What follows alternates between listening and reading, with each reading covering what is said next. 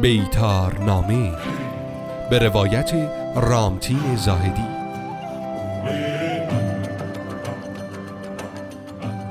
بشر از زمانهای کهن حتی از دوره پارین سنگی جانوران را مورد دقت قرار داده و از این راه دانشی در زمینه تشریح و فیزیولوژی حیوانات کسب کرد و آن را در مورد انسان نیز تعمیم داد. به پندار انسان کهن قلب، جگر، ریه، کلیتین جایگاه زندگی و نیرو هستند سومری ها جگر را گنجینه اسرار زندگی دانسته به جگر حیوانات قربانی توجه کرده و از آن در جهت وضعیت دولت ها، مردمان و حتی بیماری ها پیشگویی و غیبگویی می کردند. در دنیای قدیم ریشه امراض را آسمانی دانسته و برای پزشکان که عمدتا از کاهنان بودند غیبگویی که نوعی ارتباط بین خدایان و آدمیان بود اهمیت داشت. تا دلیل نزول بیماری و نیت خدایان را در این باره بدانند از حوادث مختلف طرز پرواز پرندگان ظهور یا تولد حیوانی عجیب الخلقه پیدایش ستارگان و خواب دیدن به غیبگویی می پرداختند یکی از راه های غیبگویی که بابلیان شاید با الهام از سومریان به کار می بردند روش جگربینی بود که با بازرسی جگر حیوانات به ویژه گوسفند انجام می گرفت اینان پنج قطعه کبد را مورد دقت قرار داده و بسته به وضعیت آن پیشگویی می کردند.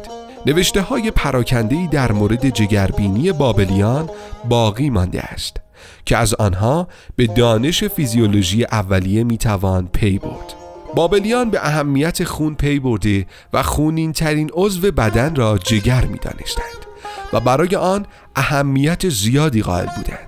بر پایه همین تجربیات اعتقاد داشتند که کبد جایگاه عواطف و احساسات است مطالعه اماوحشای حیوانات تا زمان رومیان و بعد از آن نیز ادامه داشته و همین مبنای عمده کار کالبدشناسی و فیزیولوژی حیوانی اولیه بوده است. در شامنه گوسپند گردون من حکم به از شعبان ببینم. شانبینی یا معرفت الاکتاف نیز نوعی استخوانشناسی آمیخته با خرافات است. شانبین ها که غالبا شعبان بودند با نگریستن به استخوان کتف گوسفند به قول خود از وقایع آینده مطلع می شدند در مورد شانبینی در برخی از رسالات مطالبی آمده است که از همه آنها جالبتر فصل اول از مقاله نهم فرخنامه جمالی است. در اینجا در قسمت شانبینی نگرانی شبان از وضعیت رمه بیماری های گوسفندان و وضعیت تغذیه‌ای آنان مطرح است که میرساند در ابتدای موضوع پرسش چوپانان جوان از شعبانان پیر بوده است.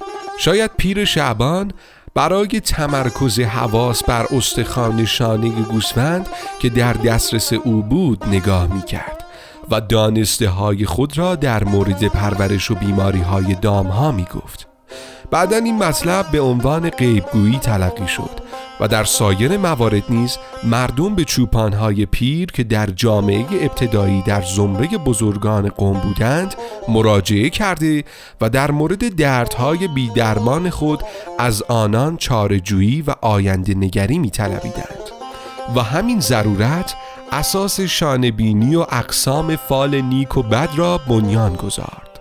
مسلما چگونگی پرواز پرندگان، جگر یا شانه حیوانات و غیره به هیچ وجه اثری در اطلاع از آینده ندارد. و اگر گاهی پیشگویی به حقیقت پیوسته یا بر حسب تصادف بوده و یا توان نفسانی و قوه واهمه ناشناخته گوینده است که نکته ای را بیان کرده و بعدا مستاق حقیقی پیدا کرده است. در مجموع می توان گفت بشر همواره به سرنوشت خود علاقمند بوده و وسیله می جز تا از آن خبری یابد.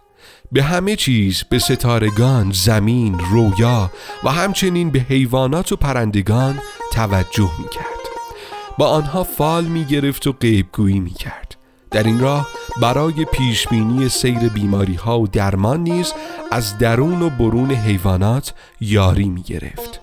در این کنکاش بسیاری از نکات را در زمینه تشریح و فیزیولوژی می توان درک کرد.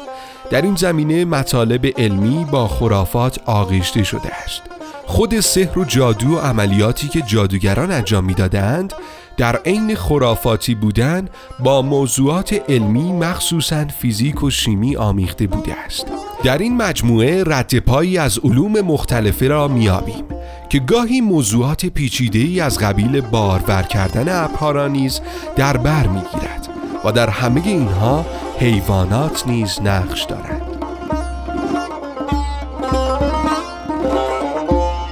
اسپانسر این برنامه شرکتی غذایی روتیکا. تحت لیسانس ماوی پروتئینی ترکیه.